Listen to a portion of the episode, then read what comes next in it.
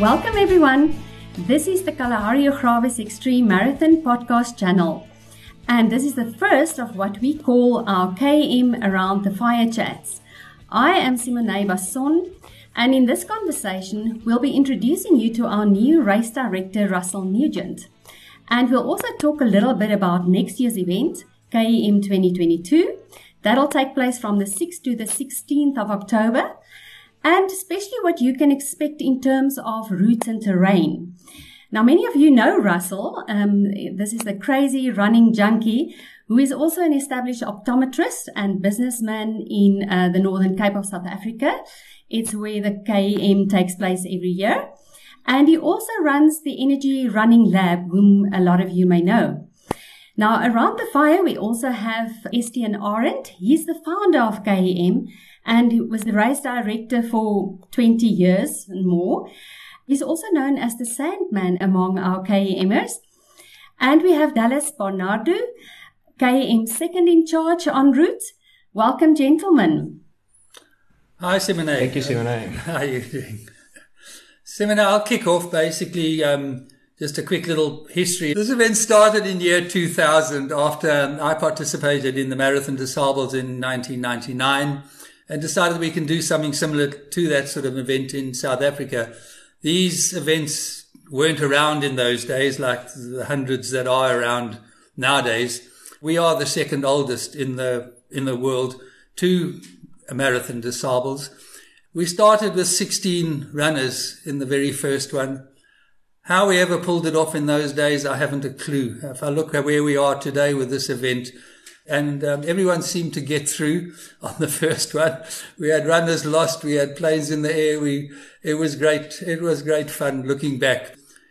It was Nadia, my, uh, myself and, and Simon who have built this up over the years, as you know, the last twenty years to uh, a recognized international event that many runners come to and, and a lot of runners return to, which is a great plus for us is that a lot of runners do return year after year. Um, not every year, but two or three year gap. And then we see them again coming to the event. Russell, you want to comment on anything on the history or the past before we move on to sort of routes and, and terrain and stuff like that? No, it's in living in Uppington, it sort of brings back memories. I remember I was in the Pick and Pay um, and I heard about the race because I think Pick and Pay was in some way involved, whether it was logistic or catering or something like that. And the then owner of Pick and Pay, Jeremy Swart, told me about this race. And I said, yeah, no, I'm aware of it, but I think I'm too scared to run it. It sounds insane. And basically for the whole twenty years, I stood there watching it, trying to pluck up a bit of courage to go and run it.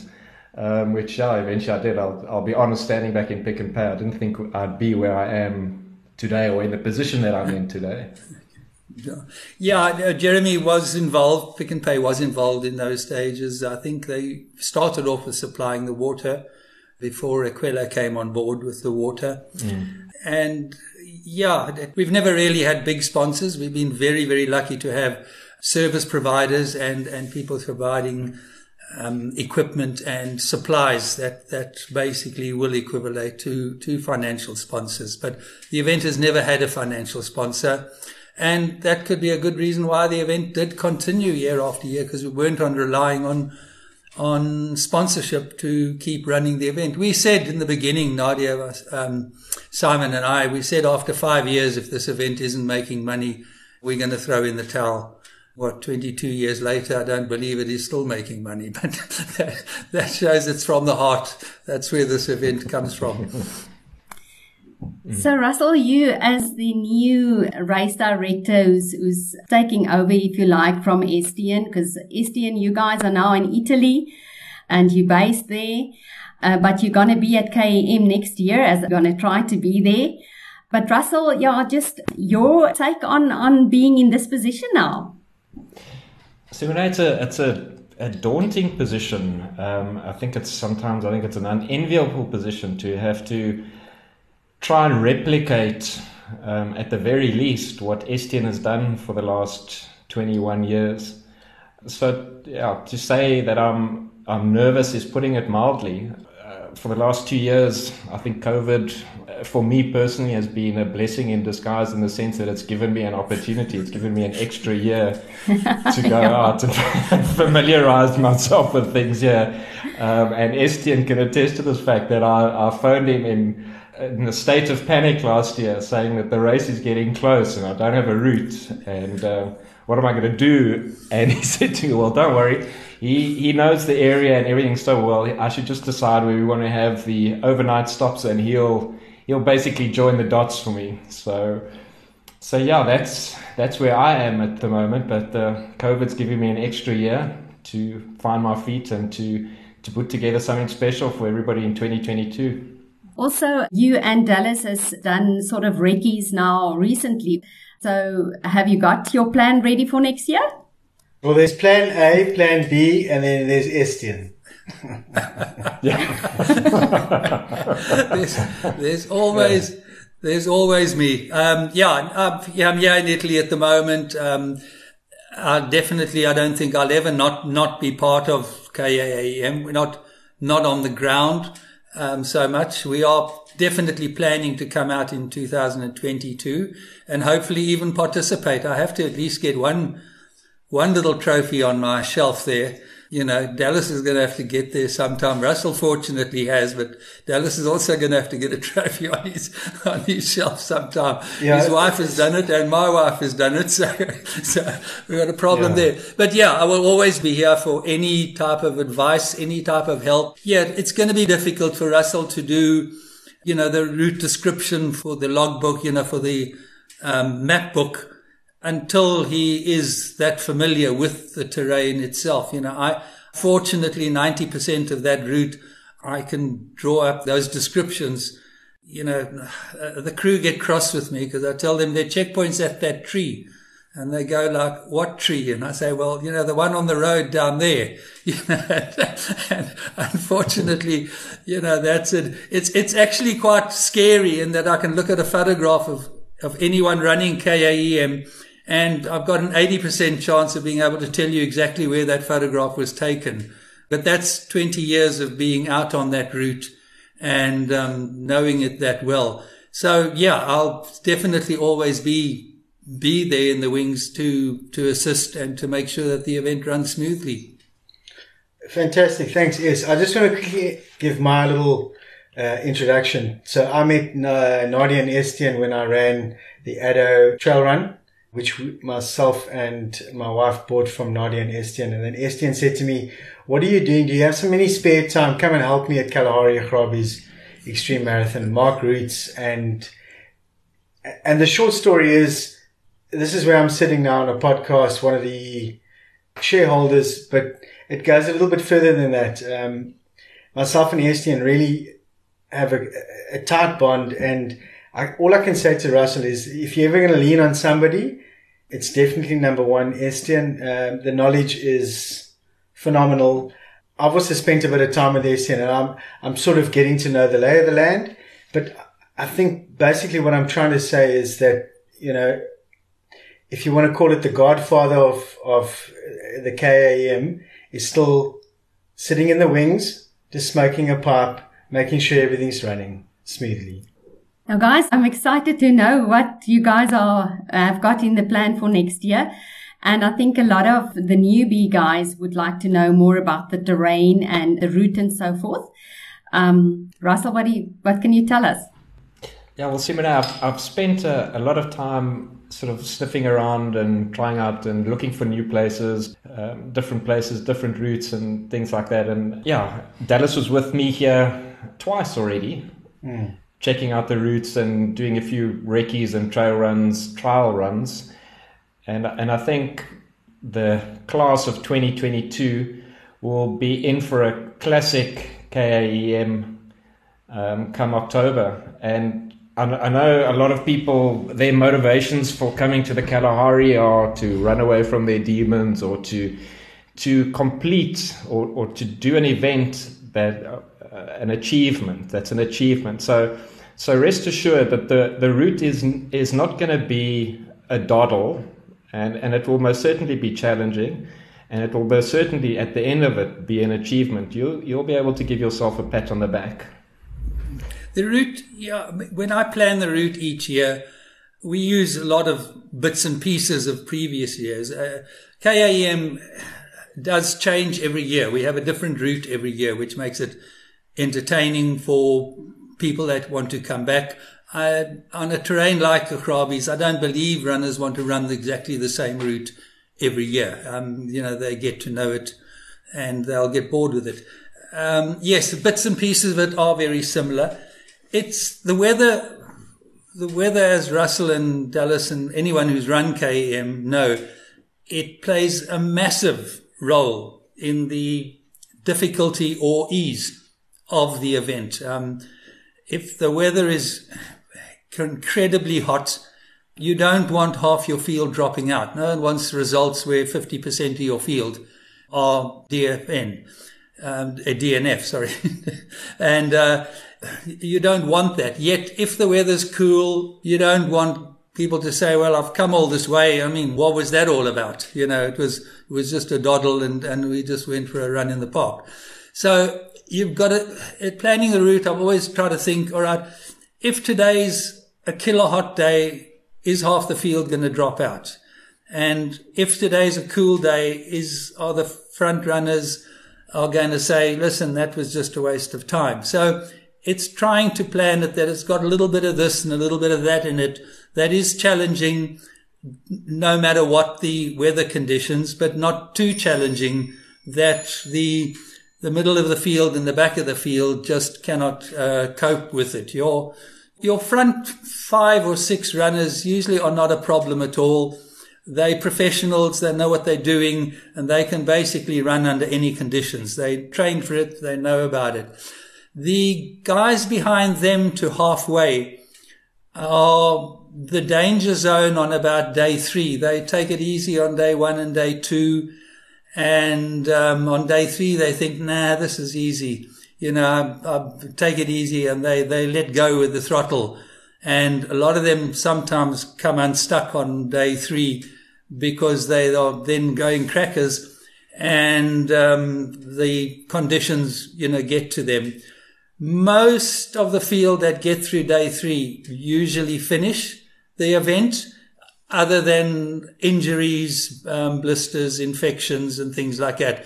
But not many runners drop out after day three through um, exhaustion or not able to cope with the conditions or the distance.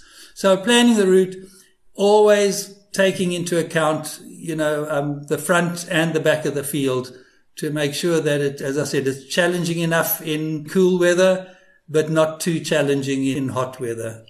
What I think um, is probably one of the the factors that you cannot control is the weather. So you could de- design a route, uh, Russ, Estienne, for anybody to finish this thing. But if you have extreme heat or extreme cold, the route doesn't actually matter then.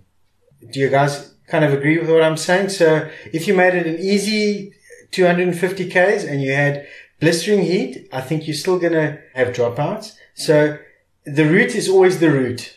It's the actual conditions over those five or six, seven days that are the, the unknown quantity. Nobody can actually prepare for them, but you have to do your you, best. You can't prepare for them as such, but as I said, you, you, you know, if there's five riverbeds in one day, um, on a blistering hot day, you're just going to kill the guys. The back guys are just yeah, not, exactly. are not going to yeah. take it. So you put in one, maybe mm. two. As I'm saying, in planning the route, you put some difficult parts into one day, and uh, sure. not five difficult parts into one day. That's yeah. what I'm sort of saying about planning between hot and cold weather. Yeah. Yeah. That's kind of what I'm saying is the route will mm. always be relatively manageable by anybody, but it's the weather could change yeah. and that could be the difference. Yeah. Yeah. Yeah. I think the challenging thing as far as the route is concerned is, is it's not a technically challenging course for anybody who, who'd be wondering in that regard. Mm-hmm. There are not thousands of thousands of meters of vertical ascent. Mm-hmm. There's not a lot of boulder hopping. There's not a lot of technical stuff. But what challenge, or what's going to challenge you is the environment, which is unique to the Kalahari. Mm-hmm. You're going to have sandy riverbeds. You're going to have long distances, and then you're going to have heat of the Kalahari. And even on a cool day, it's going to be hot. Yeah. But that's actually also what makes Kalahari Augrabies so nice, is the diversity. Because in one day, just in one day, even on the shorter days, you have the, you know, three, four different terrains that you go through. And I think that makes it easier for your slower runners. Um, because, you know, some people struggle with climbs and, and other people find it easier. And then your longer stretches are there that you've got a little bit of harder ground. And then you get your riverbeds. But every day has got that diversity, which is great. Yeah, Simone, um, it's K A M is is a very doable event for anybody who has trained and who is fit enough. You don't have to be a super athlete. You just have to have, your body must be used to traveling that type of distance per day. And is management, um, just manage, as I keep saying at the briefing, is, is managing your eating, managing your, your liquid intake, and managing your feet. It's your feet you run on, you know, and if, yes. if you are fit and you manage those three things properly, you will get through K A E M. And most of the dropouts, as I said, between in the first three days, are people that aren't managing that properly. They're either running too fast, they're, um, they're running over what they should be, they're not eating properly, they're not drinking properly. You know, um, most of the problems are arisen from, you know, lack of proper management to within their own ability. And yeah, it's, it's a very doable event for any novice who wants to give it a go. It's very, very doable. And, um, as you say, as you know, a lot of, probably from about two thirds of the field, people mainly hike it. You know, they, there's far more walking than actual running, and they hike along, form little groups and chat along, and they run checkpoint to checkpoint, which is between eight and ten Ks, and get from one to the next and entertain each other and just, um, just hike it. So it's a very doable event to anybody who's thinking about doing it. Like Russell says, he was dead scared to do it, but then Russell's a, a racer. He runs and he, he races through events. So I would hate to try and race K A M. Um, maybe in my younger years, I may, I may have tried, but we didn't have these type of events when I was performing on, on that sort of level. But, um, yeah, I, I'd be scared to actually try and race K A M. It would terrify me. So the guys who are racing it, I admire them, and, um, I respect them a hell of a lot, because no, I'd hate to have to try and run in that terrain and those conditions. Estienne, if I, I'm going to ask you a question. I've never run Marathon des Sables, right? And from what I can gather, it's basically a straight line. You start at one point and you're just running from camp one to camp two to mm-hmm. camp three. And it's sand, sand, sand. Mm. Well, the, the year I ran, I okay. ran one. It changes every year. Yeah. But okay. it, it's not, it's not like K A M, as you say. Um, your, your map book isn't a case of follow the markers. You've got a hill, mm. um, over there in the distance, and run to that hill. You know what I mean? And there's a little flag at that hill. So you run straight. It's not only sand. They have sandy days, and, um, but it's pretty, pretty bland. It's not, your, your scenery okay. doesn't change like, like Augrabies does. Augrabies, you can be in vineyards, you can be in hills, you can be in river beds, and there, it's, it's mainly mm. desert, more, more real, real desert. And not all desert is sandy. Desert is just no, mm.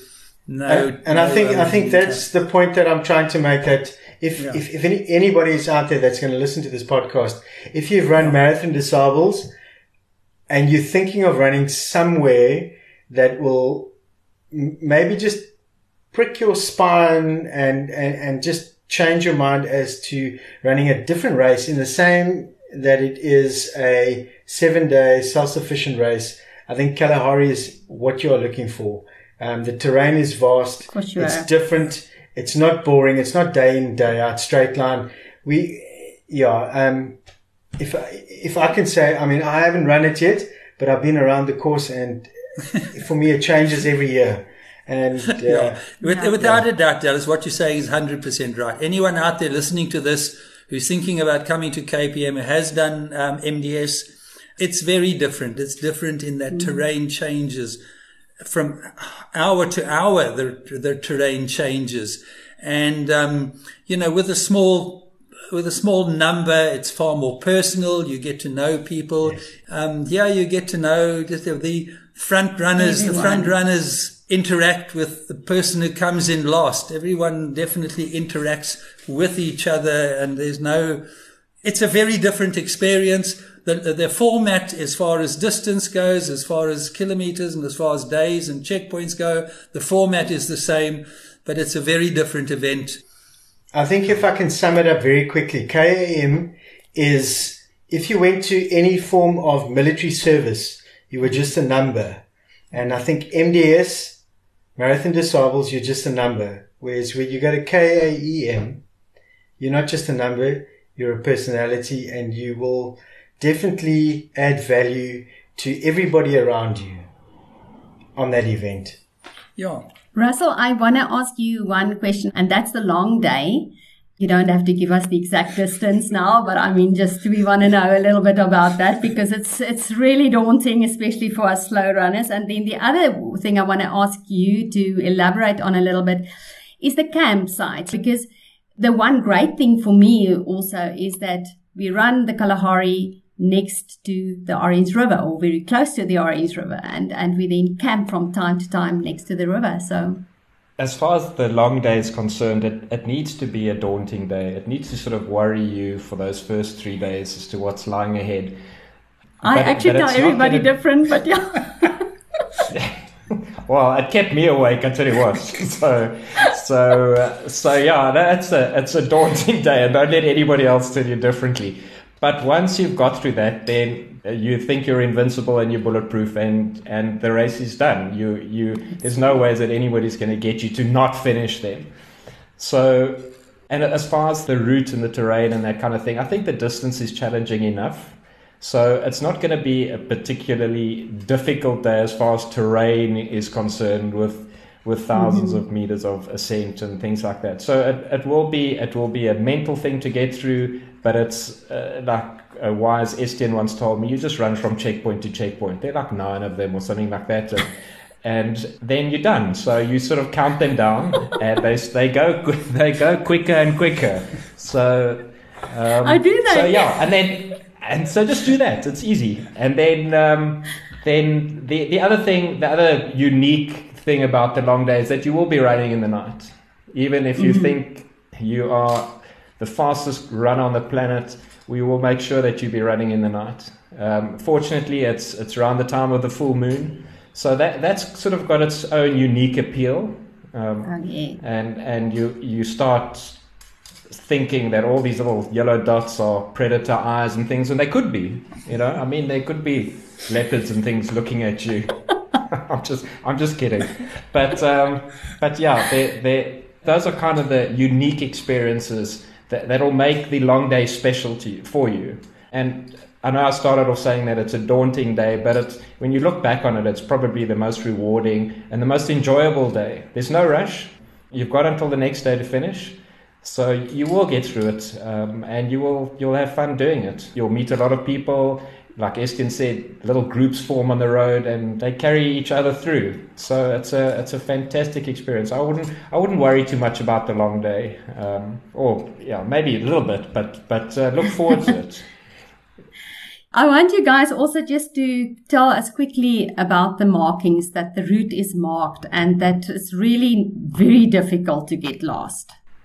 You've always you've always got some gems that will do their best to get lost. But on the whole, the route is brilliantly marked. Um, and I'm notorious for for paying little attention to race briefings and going entirely on the way the route's been marked. And, and the route is comprehensively marked. Mm.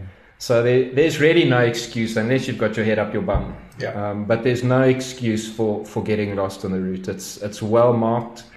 So really, you should uh, worry about your running. You'll, and, you'll find you'll find your way out. And you also have a, a detailed um, roadmap uh, and book. Roadmap. That, oh yeah. That, you know, if uh, you, if yeah. you if you think you've gone wrong, refer to your book and then yeah. work it out from there. I mean, it's. Uh, I've always said, you know, sometimes the guys pitch up there and they think that there's a white line that's pointed from or painted from checkpoint one to the end of the day. No, it's not. It's well marked, but it's not road marked.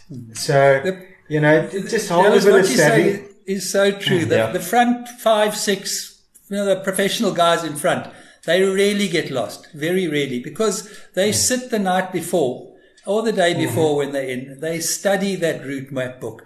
They read yeah. it because they they cannot afford to get lost. They don't want to mm. get lost because they're racing.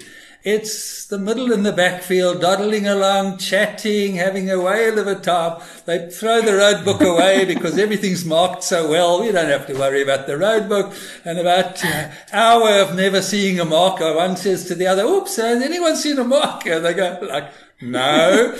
And then, shall we go back? Mm, I don't want to go back. We've been there. We don't want to go back there. And that, that is, that is the guys who get lost. Mainly, very seldom the front guys get lost. Yeah, as I said, uh, concentrating and, and, and paying a bit of attention, you shouldn't get lost. You know, we've had, um, so one of the reasons I, I bought the, the headphones back in the days is because people are not concentrating, they're listening to music and not listening to the t- terrain around them. It's caused a big, a lot of people are very anti it, they like their music, they like to, to run with their music.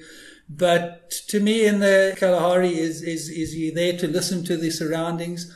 And I mean, we had um, a lady get lost years back um, and the guys saw her getting lost and were shouting and screaming, and she didn't hear because she had headphones on. And if there's any danger around you as well, you're unaware of it if you don't, if you, if you're listening to music. It's, it's a contra- but I felt quite strongly about it. Sure. And, and, and what, what summed it up for me was that incident in Australia where that girl got so badly burnt and mm. she didn't hear the mm-hmm. fire because she had headphones on, was listening to music, and she didn't hear the, yeah. didn't hear the fire coming and didn't hear people warning her.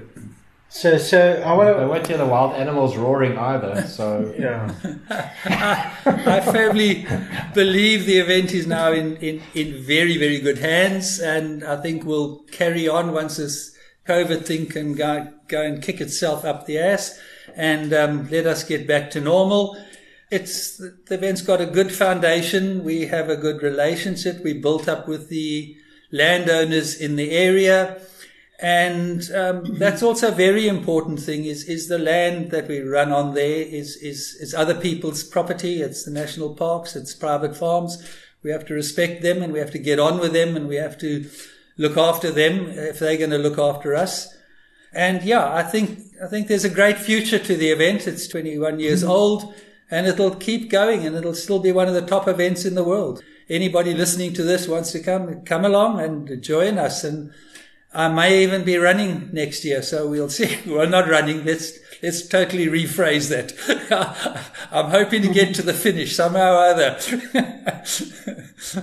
Absolutely. And I want to invite everyone that's listening now, if you haven't done K A M yet, it is definitely the race that you have to do if you love nature and you love running and you love a challenge. Don't miss out on this one. K A M twenty twenty-two is going to be awesome. We are looking forward so much to this. We're definitely going to have it. COVID or not, we will have our COVID regulations, right? Uh, and we definitely will host the event next year from the sixth to the sixteenth of October in South Africa, in the northern parts, along the um, Orange River, in the Kalahari Augrabies Extreme uh, um, region. So, be there, and the, you guys that have done it before, we want to see you again. Please come and join us. It's going to be a big party. I just want to also um, say that we're going to have follow-up podcasts um, that will focus on feed management, uh, what you need to eat and what not, and so forth. So please look out on our Facebook page, which you can get it at Kalahari Augrabies Extreme Marathon, and our website, w w w dot k a e m dot co dot z a. That is where you need to go to enter. Just click on the Enter K A M twenty twenty-two and you'll be with us next year. Thanks a lot. Thank you, gentlemen. It was nice having you.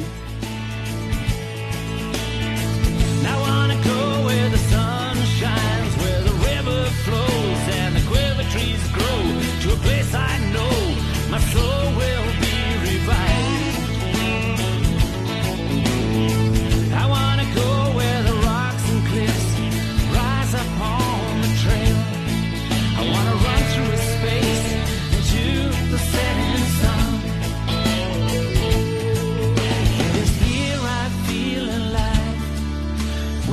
challenge to survive, even though I sometimes wonder what's on my mind.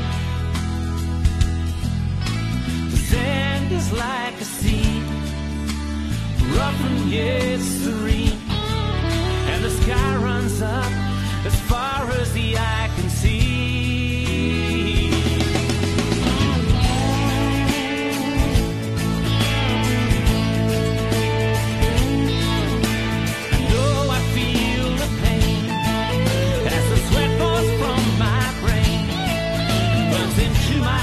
As I cross this hard terrain, I've overcome my fear, and I know the end is near. I will leave this place as I know I'll be back again. The finish line is near, I can almost taste the beer as I forge towards the end with quickened pace. And when it all is done, I'll be happy that I've run. Now I've yearned for rivers, rocks, and sand and space, 'cause it draws me back again when I cannot feel the pain. Yes, the sun sets rivers, rocks, and sand and space. Yes, it draws me back again to the desert and the zen, to the sunsets, rivers, rocks, and sand and space. You've been listening to another production from Solid Gold Podcasts.